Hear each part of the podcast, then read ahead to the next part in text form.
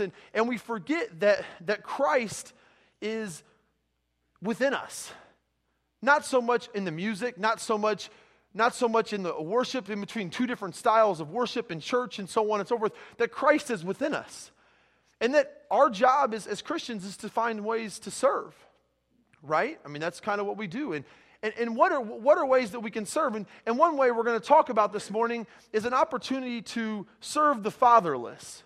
In, in James 1.27, it says, serve the fatherless. And as we go to the next slide, if we can, an acronym for today that you can take home with you is one. Okay, one. One child, one opportunity. The acronym stands for opportunity now for everyone. Okay, let me say that one more time. Opportunity now for everyone. So you can affect one child, you can affect one person, you can, you can do one thing today. You have the greatest opportunity in the world to do something today, not tomorrow, today. And, and I'm sorry if I'm going to challenge you in that sense, but I really believe that you have an unbelievable opportunity to affect a child today. Amen? Today, not tomorrow, not Wednesday, not Thursday, like you put off, most of you guys put off your grocery shopping list or doing the laundry, or this isn't a deed. This is what God has called upon your life to do something today. And as we move forward here, you can go to the next slide if you want.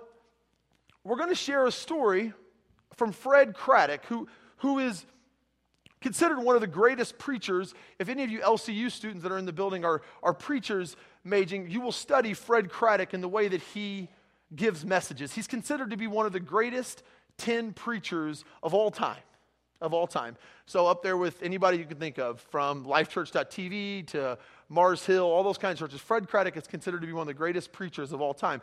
And the story goes a little something like this. Fred shares it as this. He says, he says, there was a white-haired gentleman walking from table to table in this little restaurant, and Fred and his wife were sitting down eating and they didn't want to be bothered. And, and the white haired gentleman was going from table to table to table, telling this story with a proud smile on his face. And so he walks up to Pastor Fred and says, Pastor Fred, can I tell you a story? And, and Fred continues to eat, and he says, Yes. And the pastor with him comes out, and as all pastors do, this is why I'm not a pastor, because I cannot listen. But as all pastors do, they want he listened. And he listened to this whole entire story that Ben Hooper was telling him. He said, My name is Ben Hooper. When I was born in the 30s and 40s, they did not do a good job of keeping records. I, I don't know my real birthday. I don't know what day I was born on. He said, But today was the day that I accepted Jesus. 23 years ago. And the reason why I'm telling you about this is because then I now have a reason for a father. I was once fatherless. Now I have God.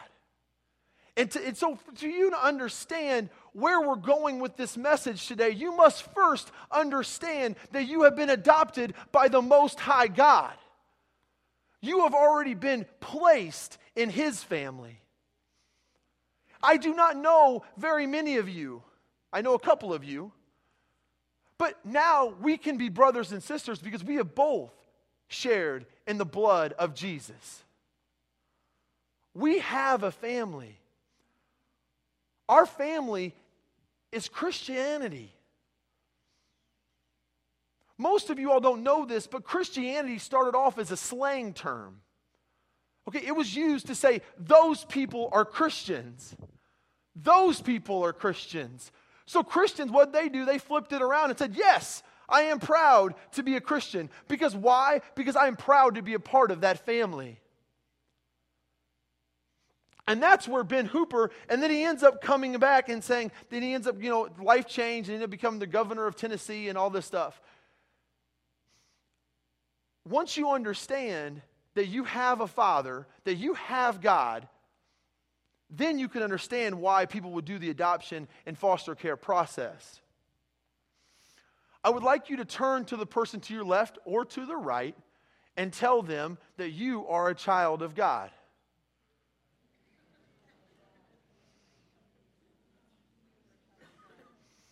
Okay, that wasn't very good because remember, they're your brothers and sisters, and they're children of God too. And some of you are like, yeah, you're a child of God. I don't know you, and I don't really.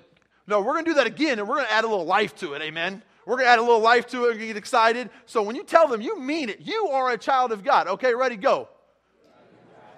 That's what I'm talking about. Woo! Praise the Jesus in here. Woo! Right? That was that was you felt alive. You matter to God. That's how God looks at you. He doesn't look at you and go, You're a child of mine. I don't really. You ever, you ever seen those big mama bears that, loves their kids and like you don't mess with their kids, right? You, everybody knows those people that you don't mess with their kids. That's how God looks at you. You are a child of God. You matter. Understand in the Bible, we look out to the word called Abba, which is the Greek word for father. We cry out in the word of God and we say, Abba, I love you. I want to serve you. I want you to speak through me. Abba, we cry to you, God. And we love you and we praise you for who you are. There's a song that was written, you want to go to the next slide? There was a song that was written by uh, Third Day. Oh, I'm sorry, can you go to the Third Day slide? Is it still, it is not in there? Okay. Um, there was a song written by Third Day, and it's called Children of God. And basically, it goes like this it says, We've been redeemed, we've been forgiven, we are the daughters and the sons of our God. We've been redeemed, we've been forgiven. We're the daughters and sons of our God. Now, personally, I've never adopted, okay? I've never had that opportunity because at this point, at this point, we don't have a slide. Okay, um, at this point, I've never adopted, but I'm going to share with you my cousin's story, which personally affected my family. The girl to the left in the blue skirt, her name is Grace. The little kid in the middle, his name is Gus. That's my cousin Laurel, my cousin Patrick, my cousin Griffin, and my cousin Garrett. And, and the child that they're holding is, is now my cousin Esther from Somalia. What I find interesting about this is that all four of these people Garrett, Grace, Giffen, and, Griffin, and Gus all four of them start with the letter G. They decided when they adopted that, that, that Esther, if you're familiar with the Bible, okay, if you're familiar with the Bible, Queen Esther was adopted, and, and they felt moved by the Spirit to move away from their family pattern. And once God is calling, you got to go running. They went away from their family pattern and named their baby from Somalia Esther. Whenever the adoption process happens, a lot of people think how great it is for the child, right? Instantly. It's like, wow, this child has a family. They're going to have resources. They're going to have things that they didn't have before. That's what people most of the time think. What I think, and I bet what the Wakemans will, will attest to, how great it is for our family that we get to serve with this child. How much has it changed our life? How much has it changed my life that Esther is now a part of it? I think it's really cool when, I, when I've been with Esther, he's a pastor at a real big church called Real Life in Orlando, Florida. And I think it's cool when I, when I get to hold Esther and we'll walk around the mall and, and the looks that I get. And people think that's supposed to bother me, right? Like I have a baby from Somalia on my shoulder. She's my cousin. I get it. It's kind of weird. I'm six foot six, white. She's not. Okay?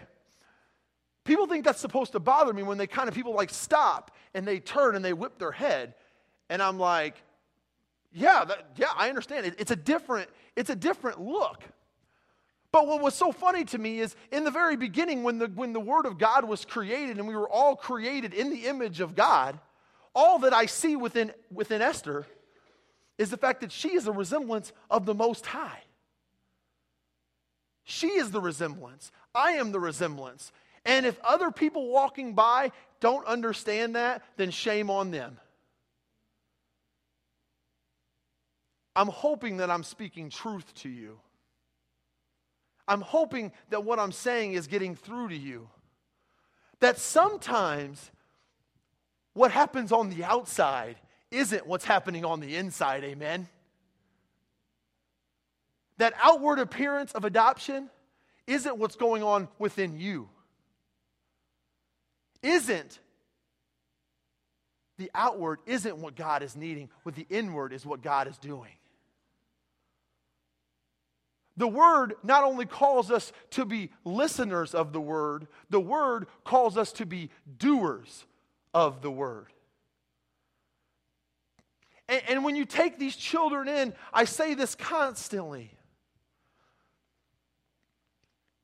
The church is not supposed to be a museum of good people, it's supposed to be a hospital for the broken.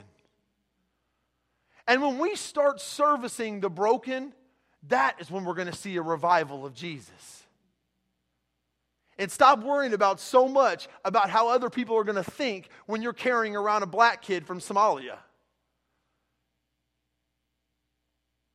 That drives me crazy. Stop worrying about it. Start worrying about honoring the Most High. Please Him because that is what you're called to do. You mind to go on the next slide? Like we talked about earlier in the Bible, that, that there are a couple different places that, that adoption is, is, is prevalent. And sorry, I skipped around. Okay. Uh, where is adoption is present in a couple different places. One we touched on Queen Esther, and then two, probably the most popular one is Moses where he's drawn out of water, but also the entire nation of Israel in Exodus 4:22 is adopted. And someone brought up to a point to me this morning that I didn't ever think about, to be honest with you. Joseph, he adopted Jesus. I never thought about it in that sense. He was his earthly father while he was living. I never thought about it in that sense. And much like our first century people that lived sometime before us, adoption is still real. Adoption is still very real. And when we check out these statistics, 8 million boys and girls in the world live in institutional care. 8 million. Every day, 5,700 children become orphans. There are 250,000 adopted annually. But 38,000 orphans age out of the system every year. Every 2.2 seconds, someone in the world is aging out of orphan care. I've been speaking for roughly 10 minutes. Do the math how many kids have aged out Studies have shown that 10 to 15% of students and kids, children, commit suicide before they reach the age of 18 because they have no place to call home.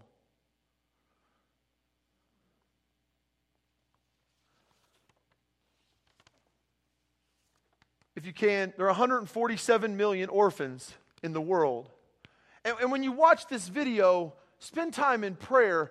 I know this is a serious subject, and it, and it may bring you tears because it's brought me tears before. But watch this and just see what comes to mind. See what thoughts are provoking by the Most High God. Today is Orphan Sunday.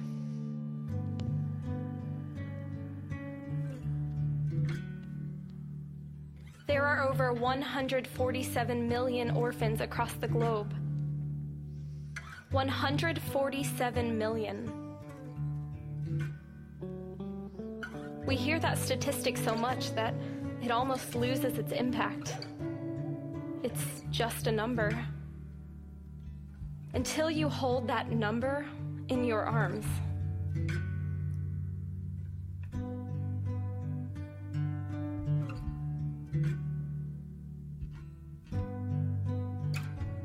God has allowed us to see their faces, to dry their tears, and to meet their physical needs.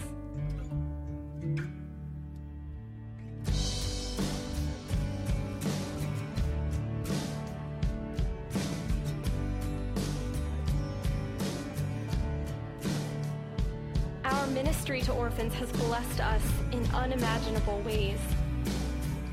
We are changed. But there is still work to be done. God has been clear in his mandate to the church. Religion that is pure and faultless is this to look after orphans and widows in their distress and to keep oneself from being polluted by the world. That's why we give.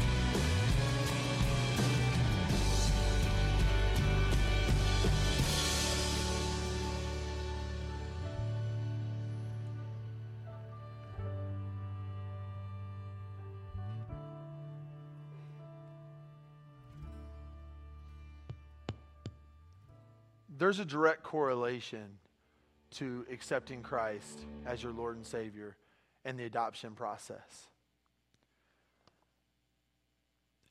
And what changes whenever Christ first accept whenever we first accept Christ? You look at it, you say our identity changes. Our life course, our trajectory, our possibilities, our resources, our mission, our fellowship circles, our protection, our authority. And, and then you say, well, what happens when you start fostering or adopting? What happens to that child? Well, their identity changes, their life course changes, our traje- their both their trajectory changes, their possibilities, their resources. There's so much that is in the exact same that you guys feel as Christians every day a sense of belonging. I say this quite often. You cannot do everything. No way. God can do everything. You, as a person, cannot do everything. But you can do something. And that something starts today. That something starts today. And you say, well, what is it that I can do? And, and I'm going to tell you, since you asked, you can pray for the orphans, biological parents, adoptive families, people going through foster care. You can pray for all of them. You can give your time, resources, to ministries like mine, to ministries like Compassion International. One that is completely, I think, forgotten and maybe the most vital is that when a family in your church goes through the adoption process and or the fostering process it is your duty as a church to rally around that fostering family. To provide them with resources, to provide them with food, clothing, whatever they need for that child, and maybe for them. Because once they have called out and said, I'm willing to do the work, I'm willing to serve in this child's life, I think it's the church's job to support that family. Is this getting through to anybody? Am I reaching anyone? Am I teaching anyone? Are you guys having a better understanding of what we can do for foster care? I think the idea of foster care people find to be sad. You know what I think about Orphan Sunday? Is that it's rejoiceful. That we are taking notice as churches that there are children across the world that are hurting. I find it rejoiceful. I find this very glorifying to God. I know that I was put on this earth to follow the Most High God. And the reason why I know this is because there's absolutely no way that I would be sitting here at 31 years old preaching to you. No way. If, my, if you would have told my parents that Aaron would be a preaching minister in 31 years, they would have been run out of church because they would have thought it was the devil speaking. But I am redeemed. I've been forgiven. And these kids that we serve at ICM, and the kids that get served in Compassion International, and these kids that get served in all the orphan care that we do, need that same opportunity. Because we only look at as the world of what's going on on the outside. Because everyone else, just like I told you when I was 16 and 17 years old, and I was out getting high, getting drunk, and having enough things that were not Christ filled People would have looked at that and said, There's no way in the world that I'd be standing here being redeemed.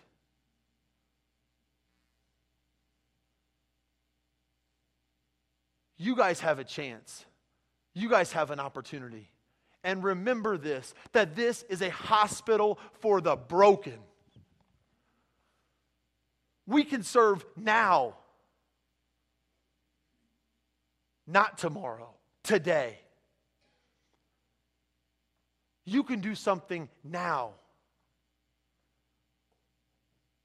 Don't do it for me, do it for them. Don't do it for me, do it for him. I'm going to close in prayer. God, we thank you for the day. Lord, you are a good and gracious God. Lord, we thank you for families and, and people that want to be involved. Lord, we thank you for Mount Pulaski Christian Church and allowed me. I'm humbled to be here. I'm humbled that, that God has, has moved through this church to support Illini Christian Ministries and, and, and, supporting so many other missions. And God, we thank you and we praise you for the good and gracious God that you are. Lord, we love you, we praise you, and we want to serve you we know who our Father is, and we call out, Abba. We call out to the Most High God and say, You continually love us like you did when you first sent your Son Jesus. And we thank you for that. It's in your name we pray.